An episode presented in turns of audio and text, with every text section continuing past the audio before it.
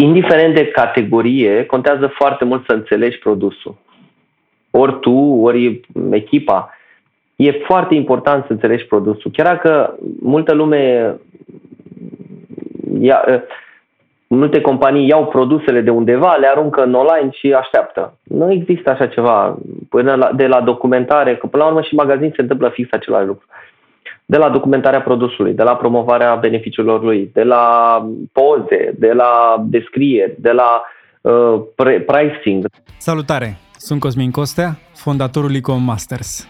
eComMasters ajută concret magazinele online cu servicii de consultanță e-commerce, implementare tehnologie și marketing online. Din 2005 am lucrat cu peste 100 de antreprenori și manageri în e-commerce și am ajutat pe toți să-și crească business-ul online. Așa te putem ajuta și pe tine. Aplică pentru o sesiune de 30 de minute de consultanță gratuită.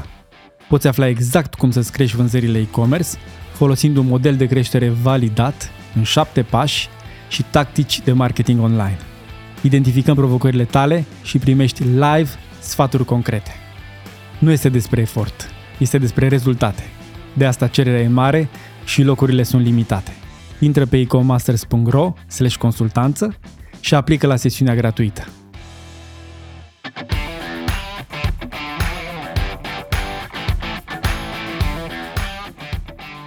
Salut, Cosmin! Salutare, Mihai! Bine ai venit la e-commerce pe concret, podcastul comunității eComMasters. De mult așteptam să vii și am încercat să găsesc timp în programul tău încărcat să vii să ne povestești, să ne spui povestea ta. 40 de milioane de euro cifră de afaceri, e o poveste de spus aici în spate, nu? Înțeleg că ăsta e obiectivul. Da. Suntem destul de aproape să îl atingem anul acesta. Da? Cum a început? Da. Ai început cu o investiție de 10 milioane când erai tu mic, nu? 10 milioane în bani vechi? Deci nu cred că erau 1500 de lei, nu cred că, în banii noștri de astăzi. Așa că da, stând și gândindu-mă, sunt 17 ani de atunci. 17. Da. O aventură foarte, foarte frumoasă. Stăteam și mă gândeam acum la 17 ani cu o echipă extraordinară. Cea mai bună echipă pe care am avut-o vreodată este astăzi în companie. Și stăteam și mă gândeam că dacă vreodată aș fi avut vreun gând că vom ajunge aici sau vreun plan, cumva ar fi o minciunică, pentru că n-am visat niciodată să ajungem atât de departe. Cu siguranță că mai avem multe de făcut, cu siguranță că mai avem mult de crescut într-o piață foarte competitivă și frumoasă și dinamică ca cea din România. Dar planurile noastre sunt clare, planul nostru de acțiune este destul de de clar, de transparent, toată echipa e destul de aliniată către planul respectiv și atunci cu siguranță că lucrurile vor merge mai bine. Dacă stau să-mi amintesc, țin minte că am început dintr-o nevoie.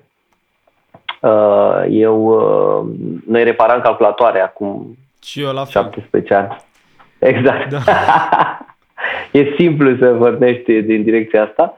Și mă gândeam la un moment dat că mă duceam și reparam calculatoare la anumite companii și zic ok, dar pierd timpul, pentru că în momentul acela era un simplu catalog sau un Excel trimis pe e-mail și te uitai pe Excel și vedeai ce are nevoie acea companie, nu știu, i s-a stricat o sursă, o memorie. Și te duceai la un furnizor. De unde? La Flamingo? De la Flamingo luai, nu? La Flamingo, la Proca, era o grămadă de furnizori care astăzi nu mai sunt. Dacă stau să mă gândesc, nu a mai rămas nimeni din piața de atunci, aproape nimeni. Și țineam minte că, deci, clientul vedea că are o problemă, eu mă duceam să o constat, mă duceam la furnizor să iau piesa de care avea nevoie, mă întorceam să repar calculatorul. Și zic, ok, pierd o grămadă de timp. Aveam o mașină Blue Shark, îi ziceam, noi toate Dacile, că am avut multe Daci, le ziceam Shark. Și aveam Blue Shark, prima mașină. Ce Daci era? 1300 sau 1310, nu conteam. Deci aia bleu, culoarea ei clasică bleu aveam eu. Exact, exact. Și o căzătură, adică o mașină vai de cap. Deci, nu știu, în zilele noastre mă gândesc câtă inconștiență era la vârsta respectivă. Ce ITP? Era ITP-ul e deja ceva extraordinar. Și mi-am dat seama că ok, pierd foarte mult timp. Și la un moment dat, firma se numește Evolution System SRL. Mm-hmm. Și la un moment dat le zic ce am clienților, uite, vă pun Excel-ul acesta, oferta undeva la www.evolutionsystems.ro, intrați și voi acolo, vedeți ce aveți nevoie și vă aduc și nu mai stau și fac timpul ăsta să-l pierd, știi, să stau, să mă duc, să iau produsul, ce aveți voi nevoie și nu știți ce vă trebuie, că câteodată aveai nevoie să rezolvă problema, câteodată voiau să-și cumpere ceva și trebuia să le trimiți oferte și pierdeam timpul. Și mi-am dat seama, zic, ok, dar hai să pun oferta online, vă uitați acolo și vin direct cu produsul la voi, adică mă duc la furnizor și deja vin la voi. Adică totuși să știe ce vor asta. Da. Păi cumva știau că erau, întotdeauna aveam pe cineva în firmă care era mai tehnic și atunci apelam la persoana respectivă și astfel salvam un timp. Și după aceea ne-am dat seama că de la repararea calculatoarelor e un pas în a vinde online. Și zic ok, hai să punem mâna să facem un script de adăugare în coș, comerțul online era la început.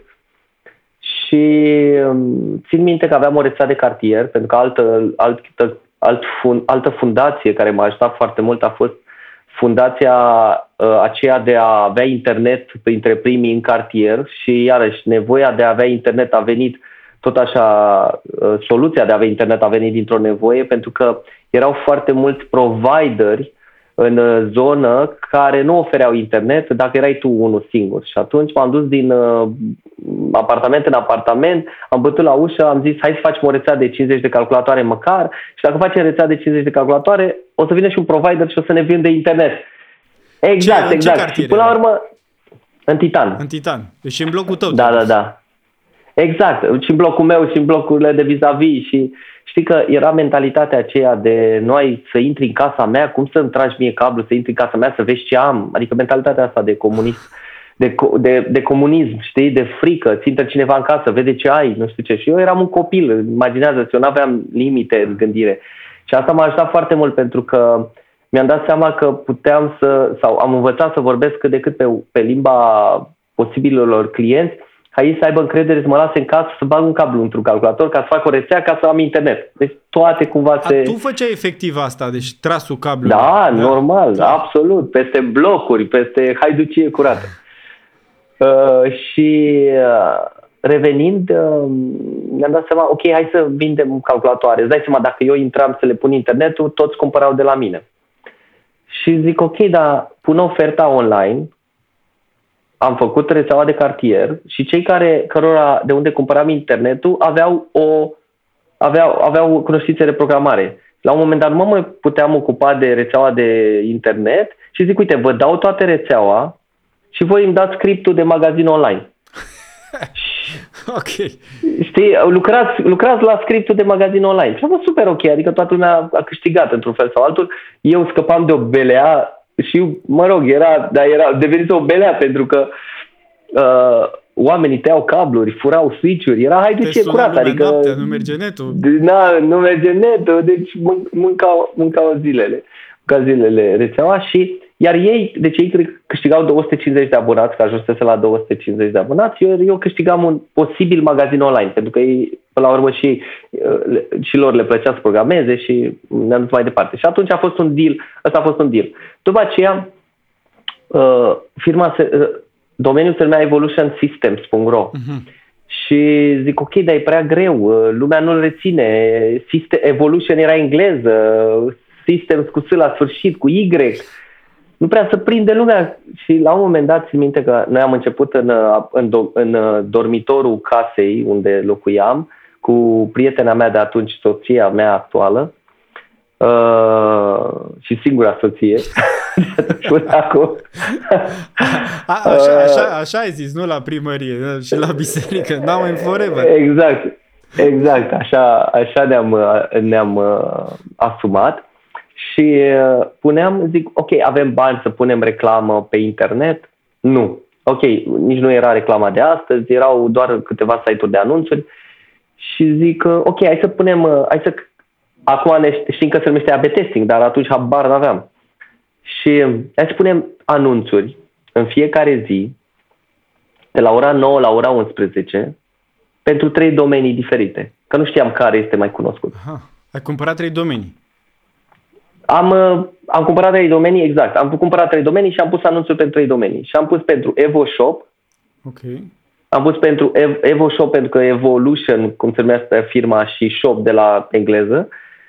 evoMAG și Evosys, de la sisteme, sisteme, că atunci se vindeau foarte multe sisteme asamblate.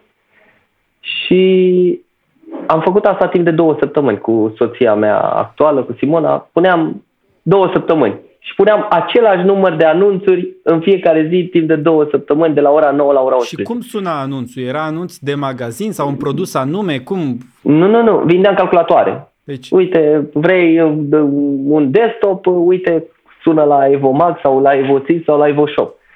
Intră pe... Și am pus același lucru pe cele 3 domenii și marea majoritatea oamenilor ne-au sunat de pe evoMAG. Și gata, ăsta este. Și a fost super, am făcut un test și a fost super și așa am ajuns la numele evoMAG. În ce an se întâmplă asta? Atunci, în 2005.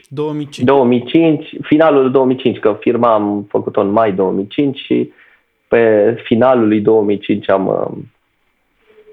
am făcut acest A/B testing.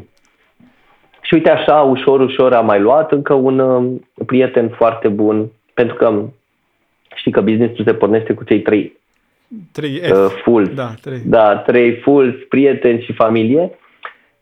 Și chiar așa este. Asta e și evoMAG astăzi. A pornit cu prieteni, a pornit cu oameni apropiați, a pornit cu oameni care au fost alături. Și cum ai gestionat asta? Că toată lumea zice că nu-i bine asta cu prietenii. Prietenia și business-ul trebuie ținute separat. Acum la 40 de ani, așa, n-aș mai porni totuși cu aceeași direcție. Dar atunci, fiind niște copii, având vise și neștiind cum sunt lucrurile, cum stau lucrurile, cum se fac lucrurile, aia a funcționat atunci și a fost ok.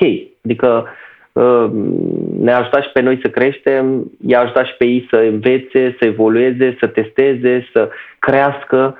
Așa că a fost un win-win. Nu ne-am certat niciodată, fiecare, cred că fără să ne dăm seama, ne-am știut fiecare rolurile, se știa cine este liderul, cine este managerul, cine este responsabilul, care este rolul. Adică toate lucrurile acestea ne-au ajutat foarte mult să ne și mai sunteți direcția. Împreună?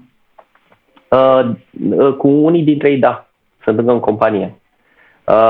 Pe diferite poziții, pentru că iarăși mai avem o mentalitate nouă în companie de câțiva ani. Trebuie să crești, trebuie să evoluezi. Nu există să stai pe loc, să stai pe aceeași poziție, că mai bine, nu știu, știi tu cum e, câteodată e bine mai să lași un om să plece sau să faci o convenție cu el de bună înțelegere, pentru că altfel un om care poate nu performează bine la tine în altă structură poate să fie un super performant. Da, aici nu e cu dus întors, că e riscul ăsta și e teoria asta că un om promovează până când își atinge pragul de incompetență. Nu există un risc. Uite, chiar vorbeam într-un proiect cu o colegă dintr-o echipă care spunea de 11 ani fac același lucru, business analyst la o firmă de IT. Și era foarte ok cu asta, nu simțea nevoia de mai mult. Este o carte Top Grading care explică destul de clar diferența între superstar și rockstar. Sunt oameni... Există o diferență, deci. Stai că trebuie să-mi notez cartea. Cum se cheamă? Top Grading. Top Grading, ok. Compania se numește Evolution și întotdeauna am fost adeptul evoluției. Și mi-a luat foarte mult timp și foarte multă pierdere și foarte multe conflicte, împingând oameni care nu erau manageri să fie manageri, de exemplu. Exact. Asta e o problemă. Oameni care sunt buni manageri, hai să fii specialist.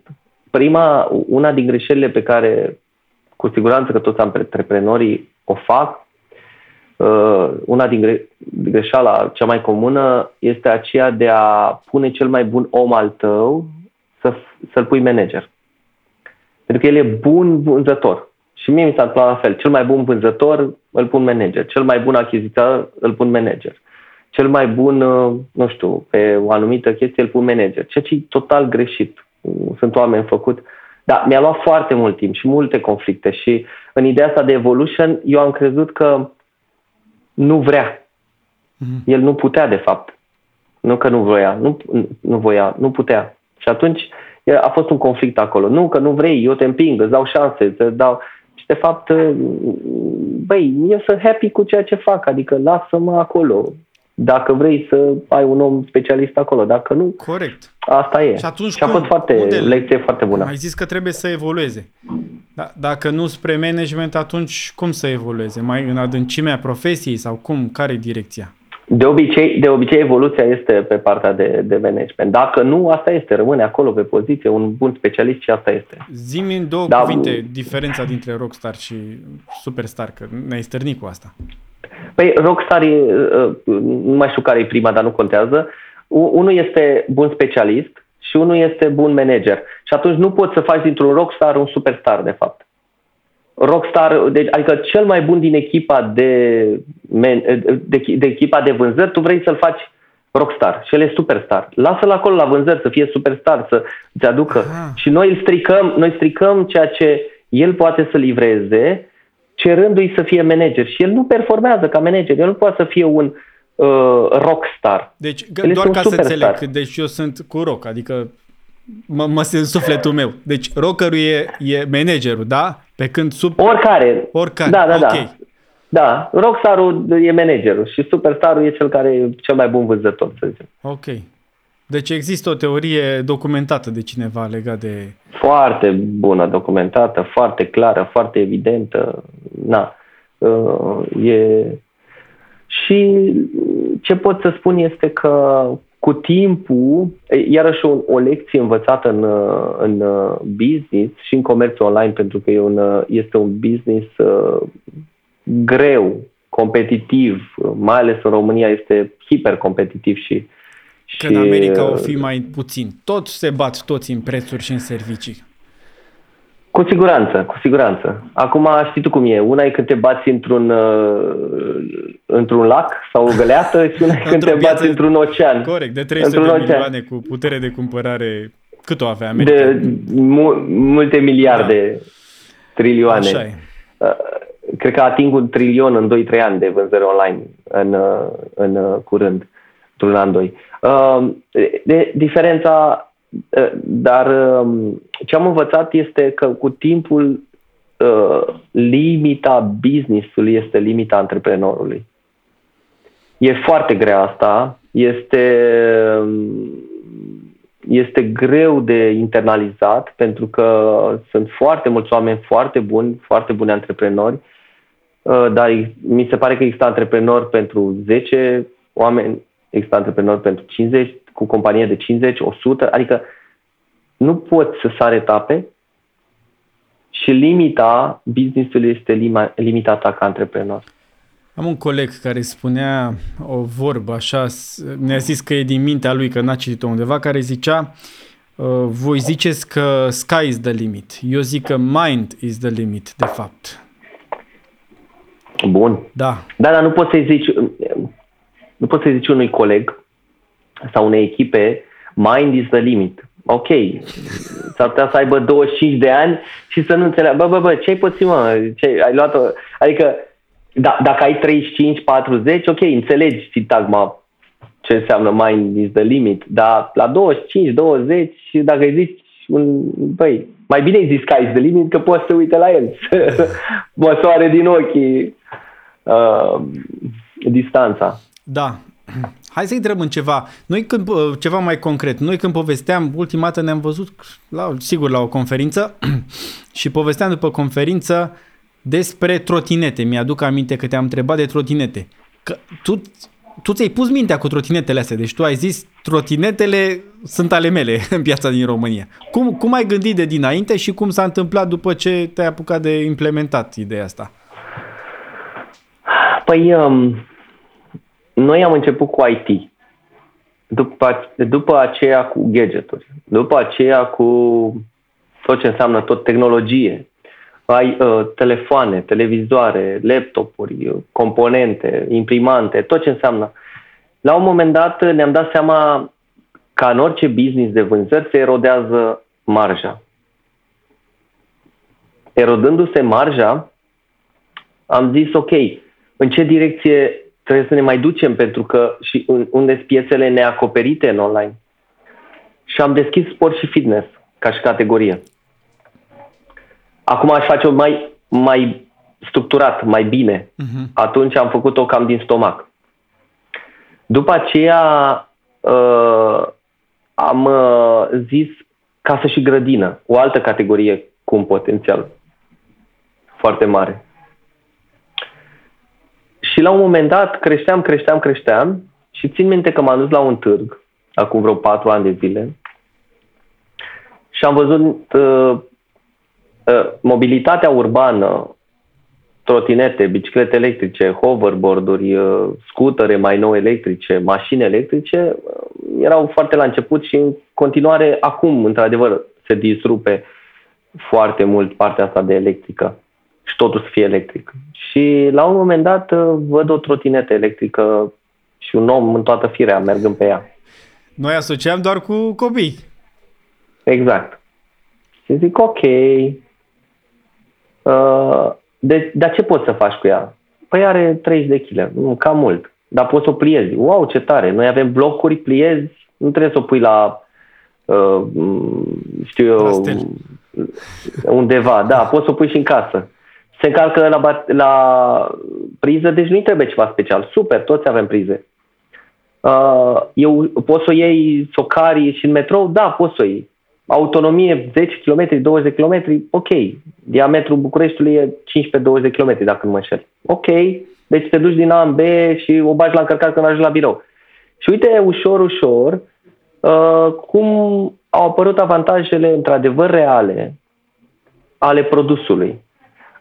Te duci iarăși, nu mai stai într-o mașină de 2 tone, te duci și îți liniștești creierii puțin 10 minute în trafic. Chiar dacă în trafic, dar știi tu cum e, nu stai pe loc. Nu ajungi transpirat la birou. Pentru că iarăși o să iei bicicleta, dar ajungi poate transpirat la birou și stai toată ziua. Adică foarte multe avantaje în direcția asta. Ok, super, hai să vedem de unde sunt, ce se întâmplă, ce-i cu ele, cum putem noi să facem diferențiere în piața asta. Că iarăși produsul poate să-l vândă oricine mai ieftin. Suntem 85 de oameni, altul are 3 oameni sau 5 oameni. Totdeauna el va fi mai competitiv ca și costuri fixe și variabile. Și atunci hai să vedem cum facem ceva particular sau să securizăm puțin categoria. Și am făcut un service. Am făcut contracte de exclusivitate, service. Suntem unul dintre puținele magazine online din România de vehicule electrice care are service propriu. Iar acum e full. E nu parteneri. Nu, propriu, la noi, clădirea noastră, cu oamenii noștri, cu încăperea noastră, cu tool-urile noastre, cu tot. Și e full, deci anul acesta e de 3 ori mai mult decât anul trecut.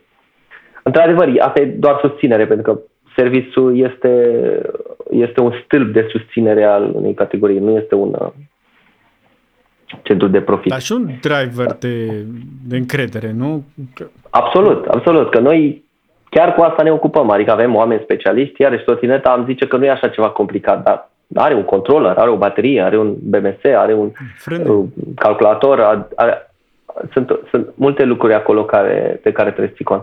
Și atunci ne-am dus în direcția aceasta și ușor, ușor de la trotinete la hoverboard-uri, la hoverboard, la biciclete electrice. Acum mai nou creștem pe scutere electrice, doar că, din păcate, datorită logisticii, este destul de greu de administrat. Da, cu siguranță că logistica o să scadă ca și cost și logistica, lucrurile vor reveni la normal. Logistica din China. Da, da. Supply chain-ul din China. Chiar e un subiect care mă interesează între trotinetă și scooter. De ce vedem mai bună tracțiune pe trotinete? Că sunt mai mici, mai ușoare față de scutere, față de o Vespa electrică sau similar? Păi, în primul rând, iarăși, ai un scuter, trebuie să-l lași pe stradă. Noi avem orașe cu blocuri, mai puține case. Nu poți să iei scuterul un lift și să ți-l pui în apartament. Doi la mână, cu siguranță că scuterul îți oferă un confort, trotineta îți oferă alte beneficii, e mică, e pliabilă, e agilă. Deci fiecare vehicul electric are avantajele lui. Deci, dacă ar fi așa, să revenim puțin la analiza și la deschiderea unei categorii, aș începe foarte mult de la o categorie care a fost analizată înainte. Ce s-a întâmplat în comerțul online în ultimii 2 ani? Parcă și văd de acum 10 ani ce s-a întâmplat, fix același lucru, pentru că a fost atât de ușor accesibil prin marketplace-uri, prin platforme din ce în ce mai ieftine de comerț online, de administrare comenzi, au apărut foarte multe magazine online și foarte multe firme în această direcție. Și în realitate, comerțul online e dur. Ai niște asociați care, indiferent că vrei, că nu vrei, sunt în compania ta, Facebook și Google. Este asociați, ei da, nu, orice îi face și asta este, e normal, fac un lucru foarte bine și atunci e normal să se întâmple asta. Și atunci eu estimez cumva că iarăși piața aceasta se va cerne și cine într-adevăr face un comerț online și se interesează și se educă și și apelează la servicii și la consultanți cu experiență și la acela va avea un business în timp. Altfel, foarte mulți au impresia că dacă au vândut 100 de comenzi și 100 de comenzi pe zi, mâine pot fi zero și te-a uitat și mama clientului. Am și eu aceeași dificultate în a lucra cu clienții care spun, deci facem un site, da? Ok, facem un site, da. Tu trebuie să faci un business, nu un site. Exact. Și cum te-ai gândit? Adică cum ai reușit tu, în afară de service, am înțeles, și de înțelegerea de dinainte a trendului care va veni, cum ai reușit tu să te impui pe piața asta de trotinete? A fost și o componentă de furnizori, a fost și o componentă de pricing. Care a fost ecosistemul? Și care sunt rezultatele? Adică dacă ai ceva, repere. Indiferent de categorie, contează foarte mult să înțelegi produsul. Ori tu, ori echipa. E foarte important să înțelegi produsul. Chiar dacă multă lume, multe companii iau produsele de undeva, le aruncă în online și așteaptă. Nu există așa ceva. De la documentare, că până la urmă și în magazin se întâmplă fix același lucru. De la documentarea produsului, de la promovarea beneficiilor lui, de la poze, de la descrieri, de la pricing, de la... Gândește-te că noi avem, pentru a fi competitivi și relevanți, monitorizăm prețurile concurenței și ei ne monitorizează nouă prețurile. Noi suntem competitivi în comparație cu concurența, nu pentru client. Clientul câștigă, că știm că dacă rămânem competitiv, clientul va veni. Deci toate lucrurile acestea trebuie făcute constant, în fiecare zi, foarte bine, pus la punct, și ca în orice business, cumva piața te cerne, adică nu-ți faci bine treaba, nu stă. E o carte antifragil care explică foarte bine ciclul de viața lor oricărui lucru și business-ul până la urmă e fix același lucru și comerțul online e fix același lucru. Nu-ți faci bine treaba, ești dat deoparte. Da, contează foarte mult să-ți faci temele, să faci un plan, iarăși de multe ori multă lume și eu am făcut lucrul acesta foarte mult în trecut, m-a rugat cu capul înainte. Fără niciun plan, fără hai să ne apucăm, entuziasmul ăla de antreprenor, știi, hai să ne apucăm, gata, hai să vedem ce facem. De acord, dar hai să analizăm și puțin, dă-te puțin un pas în spate și ai că doar îți mărești șansele de reușită și mai puține cucuie, știi, deci, ceea ce toată lumea câștigă până la urmă. Mihai, cât de multă loializare este în piața asta de electronice care au o viață mai degrabă lungă, deci să zicem 3 ani. Și mă gândesc sau mă întreb dacă un client se întoarce la tine să mai cumpere și după 5 ani poate un televizor sau o trotinetă. Rămâne un atașament față de brand sau o ia de la capăt? Păi, depinde foarte mult ce oferi. Adică, până la urmă, există reciprocitate în general. Dacă tu ai făcut un lucru bun și clientul este mulțumit, te duci tot acolo. Adică, sau e top of mind, să zicem. Mm-hmm. Faptul că tu oferi în acel moment din nou o calitate a serviciilor bună, un preț competitiv, tu ți le-ai adus pe client în fața ușii din nou, poate. Dacă ai avut un serviciu bun. Dacă nu, cu siguranță că spune la 100 de oameni. Dacă e bun, nu spune la câțiva. Dacă nu e bun, spune la de 10 ori mai mult. Absolut. Deci cumva, dacă ai făcut un lucru bun, cu siguranță clientul te ține minte. Mai ales la produsele mari. Mai ales la telefoane, care sunt foarte scumpe în țile în fiecare zi, televizoare, care sunt un centru de comandă în casă. Un centru de comandă? Da, adică cumva te uiți toată ziua la televizor sau chiar dacă nu te uiți, pui pe YouTube. Adică e un centru de entertainment în casă.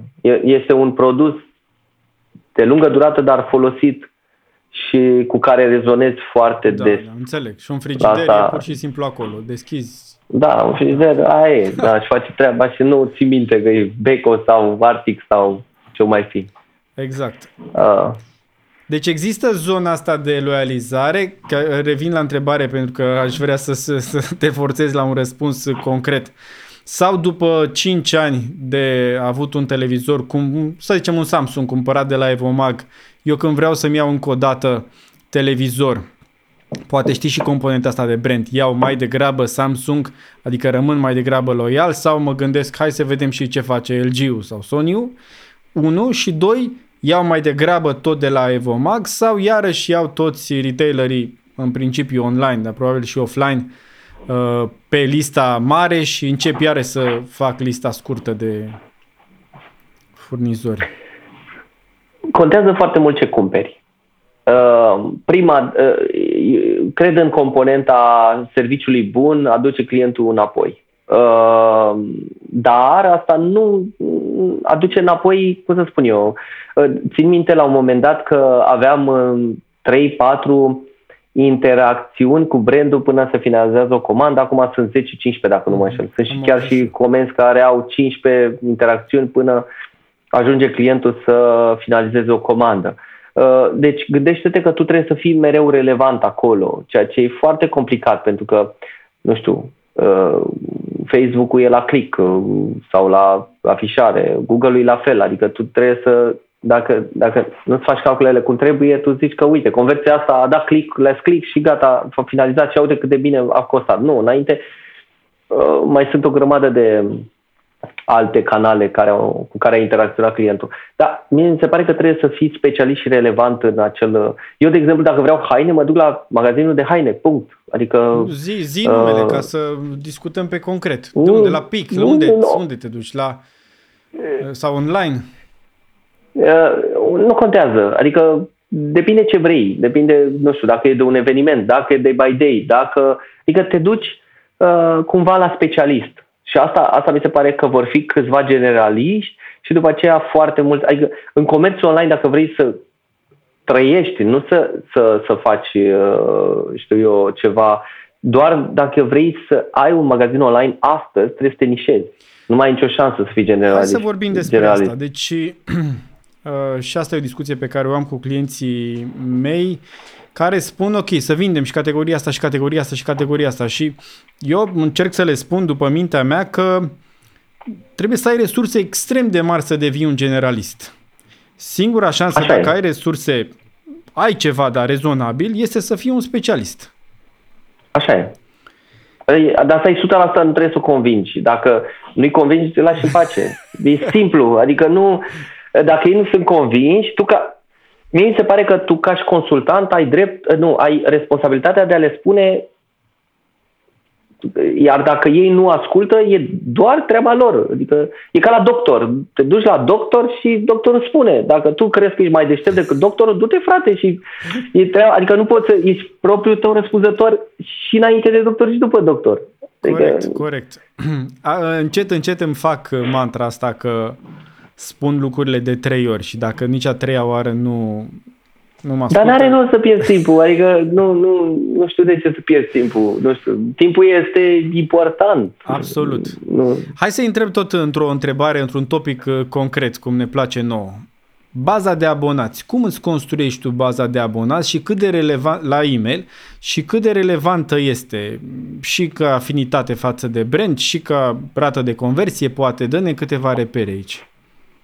Mie mi se pare că, iarăși, baza de abonați trebuie să fie organică. Ok, mai faci campanii, aduni mail-uri, dar e foarte important să fie cât mai organică sau semi-organică. Adică dacă omul acela nu are interes să se aboneze la newsletter-ul tău, mai bine nu-l lăsa să se aboneze. Vei plăti, știu eu, cel care îți trimite mail-ul ți-a... un cost, cel care ți ține serverele ți-a un cost, adică tu vei ajunge, am avut la un moment dat într-un an, am calculat, consumam nu știu câte 10 de ore pe săptămână pentru newsletter și consumam departamentul de achiziții, fiecare în parte 7 oameni la momentul respectiv, consuma cel puțin 1-2 ore pe săptămână pentru newsletter, consumam sau investeam ore de la cel care se ocupa cu asamblarea lui, consumam ore la cel care se asigura că e tot în regulă, la design, ca să facă design. Și la un moment dat am făcut o analiză și aveam 1% din trafic, deci nu din vânzări, din trafic venea din newsletter pe an. Și am zis, ops, stai, este că ceva neregulă. Adică sunt atât de multe resurse implicate în această direcție și rezultatele sunt 1%, adică găsim oricând un alt canal unde să investim aceste resurse altfel și să aducă mai mult de 1%. Și atunci am zis, gata, stop. Și ce ai făcut? Din acest moment, newsletter complet? Nu stop din newsletter, am restructurat newsletter-ul, l-am regândit. În trecut, da, cu siguranță, newsletterele cu pline de oferte, cu kilometrice, mergeau pur și simplu, pentru că era un catalog în care tu îi puneai clientului din 50.000 de produse pe care le aveai pe site sau sute de mii de produse, le puneai pe cele mai relevante sau mai bune sau promoțiile cele mai agresive. Acum nu, acum nu mai este, ori te nișezi pe interesul lui. Cei care vor laptopurile, dai cea mai bună ofertă de laptopuri. Cei care vor telefoanele, dai în momentul respectiv cea mai bună ofertă de telefoane. Dacă nu, te nișezi pe wide, da? Pe umbrelă. Uite, intrați aici să vedeți sau uite, noutăți. Sau... Adică dai valoare altfel decât în trecut.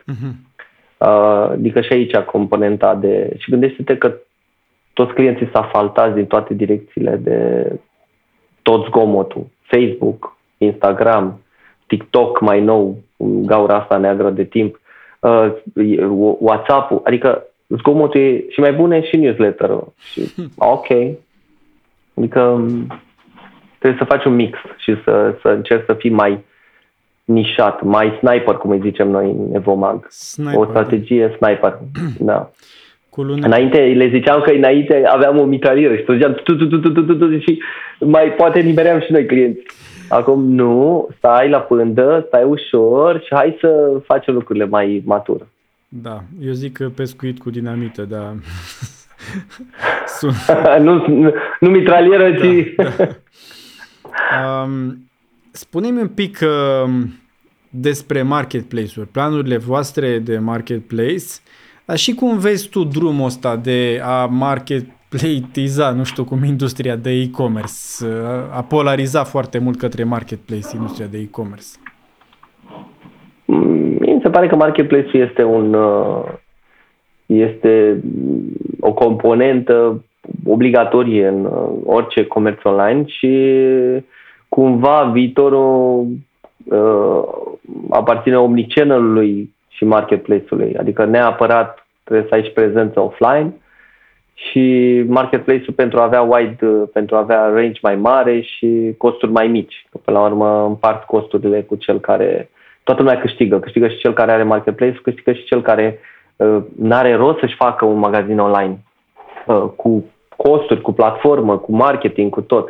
Adică ideea de marketplace ca și model de business este una fantastică. Problema este că trebuie să ai foarte mulți bani să-l faci.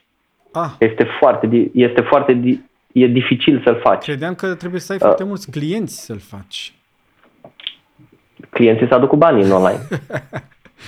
Simplu. Da, e același lucru. Trebuie să te duci la prietenul Google și Facebook să-i zici, uite de aici. Și ăia îți deschid ușa, dar îți deschid ușa cu bani. Pe bani. Da, nu-ți zic că bine mă, ia de aici 1 milion de clienți. Există șansa ca un marketplace să fie un marketplace hibrid, cum sunt de obicei și Amazonul și el este seller în propriul marketplace, să aibă mai multă profitabilitate pe sellerii din marketplace decât pe propriu business de vânzare e-commerce? Aici cred că aș face aceeași comparație care s-a făcut aproape întotdeauna, mai puțin în ultimii 5 ani, să zicem, poate 3-5 ani, comparație care s-a făcut între retailerul offline și retailerul online. În trecut, retailerul online avea sintagma că e mai ieftin, că are costuri mai mici, că uite, da, dar noi avem magazin, voi nu aveți magazin și sunteți mai ieftin. Nu plătiți chirie. Ok, și explicai. Ok, tu ești într-un mall. Vrei, nu vrei, cineva trece prin mall-ul acela prin fața magazinului tău, care poate e de ciorapi. Și clientul a trecut pentru a mânca sau altceva. Deci cineva îți aduce traficul acolo. În online nu trece nimeni prin fața ta. Da, e dacă, deci dacă nu faci ceva... Nimeni. Dacă tu nu aduci printr-un canal sau printr-un interes acel om. Și atunci chiria se plătește undeva prin canalele de marketing. Și e fix același lucru. Același lucru aș compara acum cu marketplace mai ieftin versus retailer. Și marketplace-ul, dacă nu aduce în continuu clienți, ei nu vin să exploreze acele produse și să caute să cumpere. Retailerul, dacă e specialist, cumva cineva vine acolo pentru că l-ai obișnuit că tu ești cel mai bun în prin branding, plicuri, adică urcă mașină și mă duc la Dedeman sau la Hornbach pentru că am nevoie de agresie. Sau am intrat în online și știu că ăsta e specialist în, nu știu, în calculatoare, în IT, în telefoane mobile. Deci nu cred că este vorba de profitabilitate pentru că orice marketplace va vrea întotdeauna să crească, este o bătălie de scală acolo. Iar la specialist nu poate să stea pe loc, dar cumva crește mai lent pentru că limitează categoria. Câte scaune să vinzi. Exact. Și intră în adâncime. Apropo de trafic, eu încerc să mă lămuresc care e viitorul SEO ca sursă de trafic. Tu ce părere ai? Viitorul e mai mult spre organic sau mai mult spre paid? Ideea este că și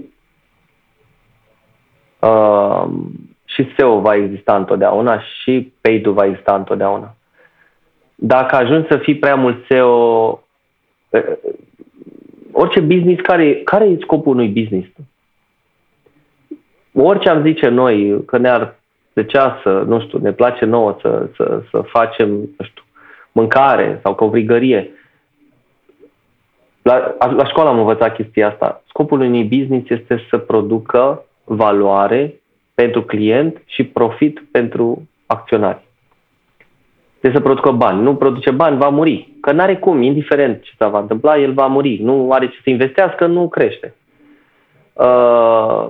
Așa că, legat de paid, întotdeauna paid-ul va crește. Google, Facebook vor avea întotdeauna dorința de a monetiza cât mai mult. Dar nici SEO nu va putea dispărea, pentru că nu poți să ai numai, cum e la Amazon, nu știu, devenise prima pagină cea de... Nu, citisem într-o carte despre Amazon, cred că Amazon dezlegat, ceva se numește asta, sau Unbound, în care spuneau că ajunseseră Amazonul 60% din pagina de search să fie cu AdWords-urile Amazon. Și atunci, la un moment dat, măi, dar stai, eu înțeleg că arăți ceva relevant pentru căutarea mea, dar îmi arăți ceea ce vrei tu. Eu vreau să descoper. Și atunci interesul de a descoperi, știind că tu ești manipulat de rezultate, pentru că rezultatele sunt plătite, nu vei mai căuta, te vei în altă parte. Tu vrei să descoperi, fii liber, nu să fii manipulat de rezultate. Ok, dacă rezultatele îți ating obiectivul tău, cu siguranță că ești interesat să faci în continuare search-urile. Deci este un mix. Dar este greu. SEO este din ce în ce mai dificil, din ce în ce mai greu, din ce în ce mai impredictibil, complex. Mi se pare că și devin, acestea două devin din ce în ce mai legate, da. Și dacă ar fi să ne gândim la SEO, care crezi că va fi mai important? Partea de on-site, de experiență, de viteză sau partea de link building? Ambele, dar nu pot. Gândește-te așa, partea de viteză este legată de natura noastră umană. Uite-te la TikTok, este totul la un swipe distanță, nici nu mai ai răbdare, ai bounce rate 90%. Adică dorința noastră de rapiditate a accelerat. Anxietatea noastră, nu știu, dacă anxietatea apărea după ce nu se întâmplau lucruri 10 secunde, acum anxietatea va apărea când nu se întâmplă lucrurile în 3 secunde. Probabil în 10 ani copiii noștri o să fie anxioși toată ziua, pentru că vor vrea... instant gratitude-ul acela de care se tot vorbește. Așa că rapiditatea este nu-i negociabilă. Trebuie să ai chiar dacă avem totuși un beneficiu, viteza de internet. Da, viteza de internet o avem noi bună în România, poate și nu poate. În alte țări internetul nu e atât de rapid. Și atunci partea de viteză, din punct de vedere SEO, nu e negociabilă. Ăla trebuie să scadă extraordinar de mult. Nu știu, ajung la 2, noi cred că avem 3 secunde și ceva. Timpul de încărcare pe homepage. Da. Și mi-aduc aminte, acum 5 ani aveam 6 secunde. Ceea ce era enorm de mult. Și acum, la 3 secunde, deja ne punem problema că nu stau lucrurile fantastice. Partea de link building, aia e cu totul altceva. Acolo vorbim de content, vorbim de relevanță, vorbim de valoarea adăugată clientului. Chiar așa, la urmă, clientul... nu cred. Fabricile astea de scris articole și de content, eu nu cred că sunt despre valoarea adăugată clientului. Poate că la prima vedere nu, dar cu siguranță că pe termen lung decizi ce vrei să fii. Vrei să adaugi într-adevăr valoare și să construiești mai greu? Sau vrei să scrii articole pe bandă rulantă și la un moment dat să te citească cineva și să dea un click acolo? Nu știu, noi avem 17 ani. Strategia noastră e de termen lung.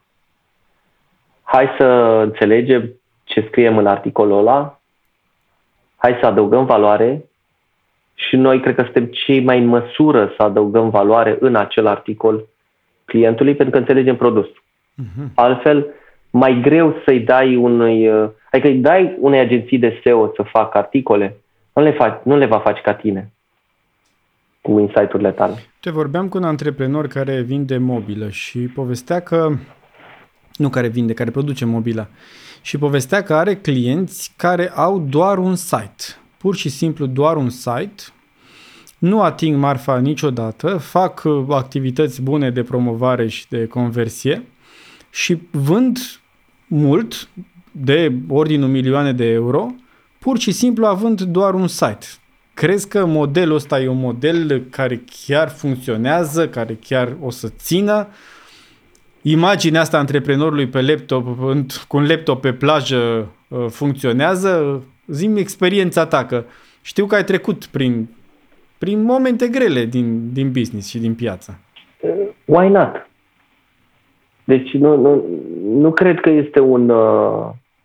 este un secret.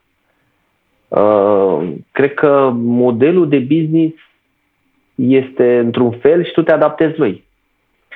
Poți să fii, să decizi că vrei să fii, gândește-te dacă vrei să fii agil. În trecut, ca să fac o paralelă, în trecut toate magazinele online aveau depozit. Cu oamenii angajați, total ineficient. Costuri fixe, chirie, probabilitatea ca tu să maximizezi acel depozit tot timpul anului și să ai, că ăla devenea un cost fix. Era foarte mică.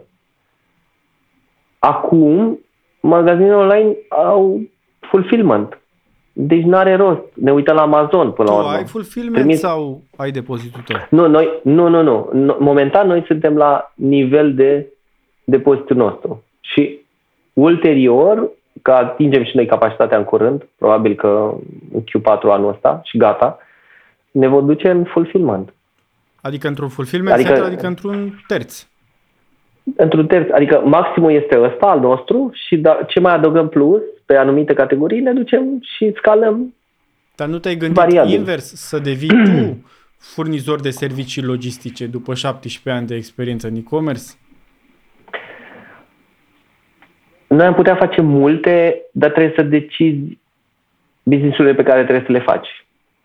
Pentru că altfel am putea să facem multe. Experiența pe care am adunat-o în toți anii aceștia e destul de mare. Dar acum depinde și în câte direcții te duci. Știi? Trebuie să-ți decizi direcțiile. Știi? Asta e un subiect interesant legat de sezonalitate.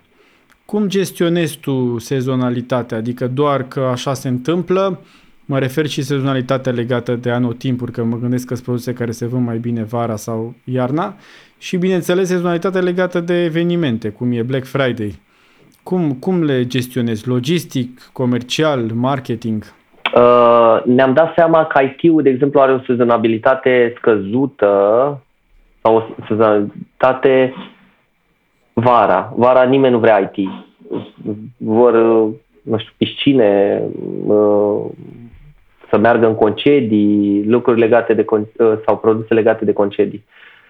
Și atunci așa a apărut sport și fitness.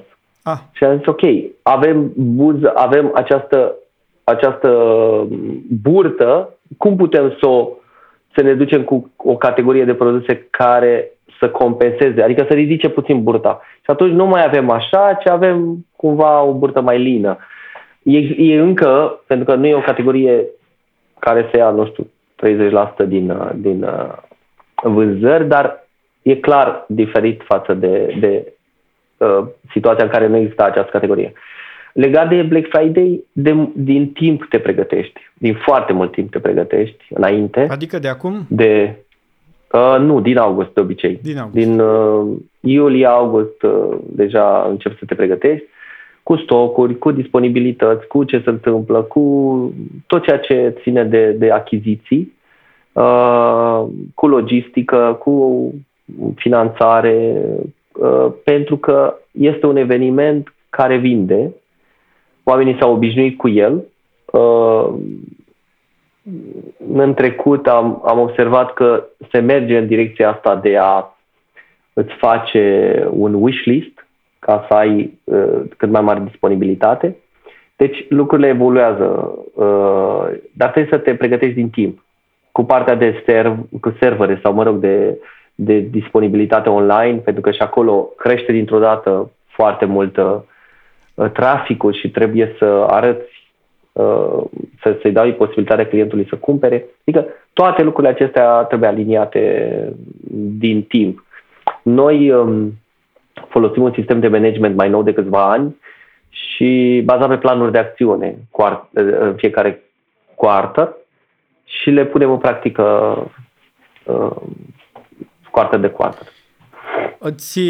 Te întreb câteva lucruri mai punctuale și mai precise acum spre final. 1. Site-ul în sine, vizualul, experiența de cumpărare direct vizuală, nu toată experiența. Cât de importantă e și voi cât de des actualizați site-ul sau aveți release-uri majore sau încet în fiecare zi mai faceți ceva? Industria aceasta este extrem de agilă. Dacă nu ești agil, nu poți rămâne relevant. Noi zilnic avem release-uri, zilnic, poate și de 2 ori pe zi, poate și de 3 ori pe zi. Unele în back-end, unele în front-end. În front-end, clientul nici nu-și dă seama că am modificat ceva. Decât și eu, dacă facem un redesign, dar redesignul de obicei îl facem la 3-5 ani. Pentru a ne adapta cumva la... Pregătiți un redesign într-o perioadă? Momentan nu. Dar release-uri întotdeauna, în fiecare zi, Avem o echipă de dev destul de bună, foarte bună, și care înțelege foarte bine ce... Și noi am decis, ne-am dus în direcția asta de al nostru personal, platforma noastră. Platforma voastră. E a noastră dezvoltată în cei 17 ani. Mă rog, rescrisă acum 6 ani, dacă nu mă știu, sau 7. Dar asta a fost calea pe care am luat-o atunci. Acum n-aș mai lua-o în direcția aceasta, pentru că nu are rost. Acum ce devine foarte disponibil. Mai multe, să zicem așa. Mai multe platforme. Platformă de tranzacționare, de e-commerce, ce ți-ai pune? Păi, depinde. Acum, cu partea asta de microservicii și de API-uri, cu siguranță că aș face un mix. Ok, de exemplu și noi astăzi avem search-ul din altă parte, anumită componentă din altă parte, livrarea sau calculul din altă parte. Adică avem componente conectate la alte companii care ne livrează anumite rezultate. Specialiști în zona lor. Exact. Nici n-are rost să ne chinuim noi. Ok. Nu mai avem timp. 2 întrebări. La ce te uiți în fiecare dimineață? Ce KPI ai pe un ecran, pe un televizor, pe laptop dimineața legat de business-ul tău? Trafic și 3 KPI. Trafic, număr de comenzi și marjă. Și marjă, nu vânzări. Nu. Număr de comenzi, să zicem că e related cu... Okay. Da. Dar neapărat, adică mie mi se pare că un comerț online, un magazin online e de fapt un magazin, da? Adică trebuie să vândă, doar că e prin componenta de online, care de fapt acum e o componentă și de offline. Deci, dar să nu uităm că nu este ceva fantastic, este un magazin. Așa că trebuie ținut cont de ideea că... Eu de exemplu, țin minte, picasem într-o capcană foarte mare, foarte costisitoare și cu resurse extraordinar de multe pierdute, și anume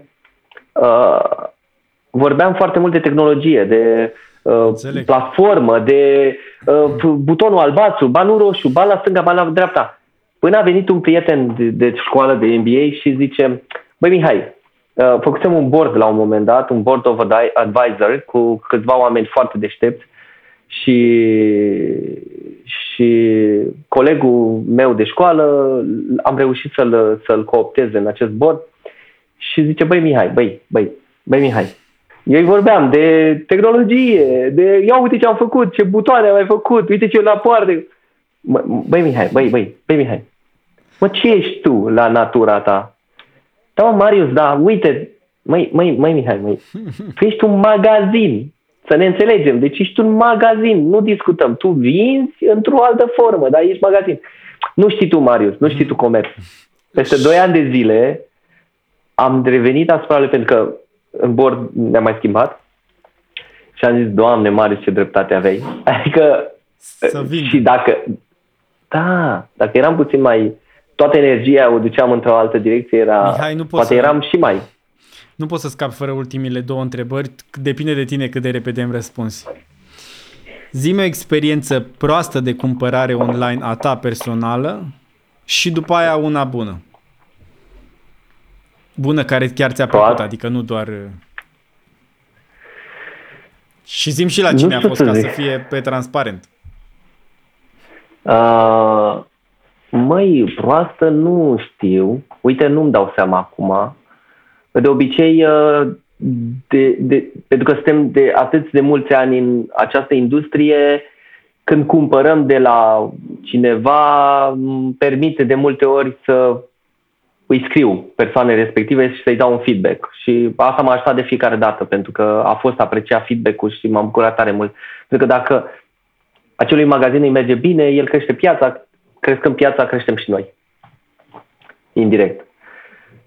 Ca și servicii, mi se pare că există o carte foarte, e sfântă, ar trebui orice antreprenor să o citească, se numește Diferențiați sau mori.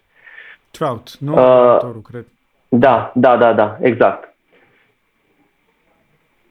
Acolo spune că calitatea serviciilor nu e un factor diferențiator.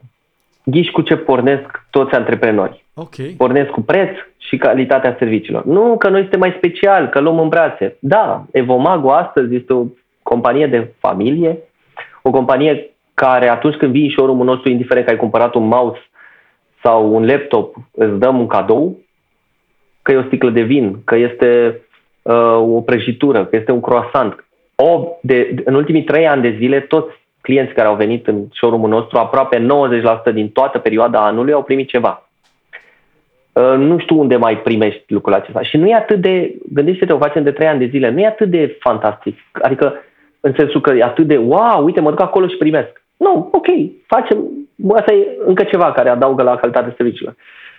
Majoritatea oamenilor sunt, fiind firmă de familie, se simte la telefon că îți vorbește cineva căruia poate îi pasă puțin mai mult decât în partea cealaltă sau în alte părți. Și totuși nu face diferența. Dar nu e suficient, zici tu. Nu este suficient. Trebuie să ai diferențiator, trebuie să ofere o valoare adăugată, reală, clară, mult mai nișată, ca într-adevăr să ai un business care să, în primul rând, să reziste și după aceea să crească. Calitatea serviciilor nu e un factor diferențiator. Asta e interesant. Trebuie să mai explorăm asta și o găsesc neobișnuită ca idee. Ok, dar tot nu scap de întrebare. Zi-mi când nu ți-a plăcut. Nu știu, jur, aș vrea să spun, dar nu am în minte astăzi, nu știu, m-am dus la Vasilica SRL sau la .ro și, sau .com sau... Nu-mi dau seama. Poate și că sunt baia sau puțin în industria asta. Dar ceva asta de bine poți să-mi spui o experiență? Absolut. Am cumpărat, nu știu, de la concurenții noștri și am fost super încântat, nu știu, de la Lensa, de la ochelari și ți-ai luat online de la Lensa ochelari sau ți-ai luat offline? Da, numai online, n-am de ce să iei. Dar ochelari nu de vedere, ci de soare și de la F64 Marian iar își face o muncă foarte fantastică. Sunt foarte multe, când încerc cât mai mult pe online să cumpăr și să testez serviciile, dar nu neapărat să le testez, ci să folosesc modalitatea asta de cumpărare. Dar cei care sunt astăzi în comerț online sunt cei care fac treabă foarte bună.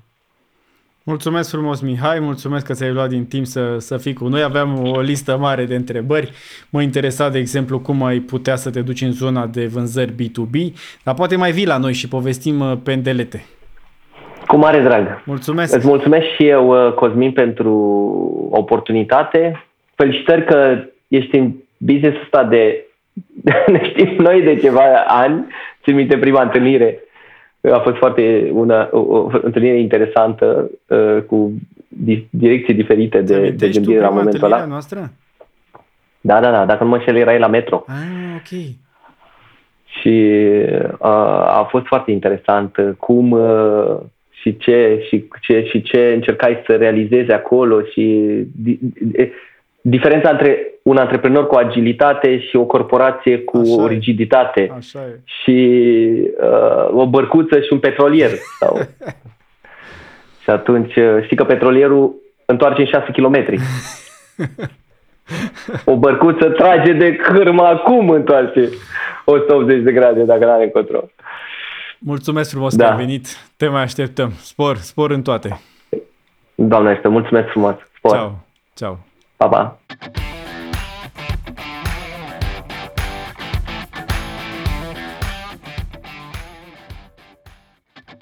Faptul că ai avut răbdare să asculti acest episod îmi spune că ești cu adevărat interesat de e-commerce și marketing online. Asta înseamnă că ai putea beneficia de suportul echipei eComMasters ca să-ți crești vânzările și să-ți scazi costurile magazinului tău online. Este singura echipă cu o experiență de peste 15 ani în business e-commerce. Suntem aici să ajutăm antreprenorii să-și crească business-ul online.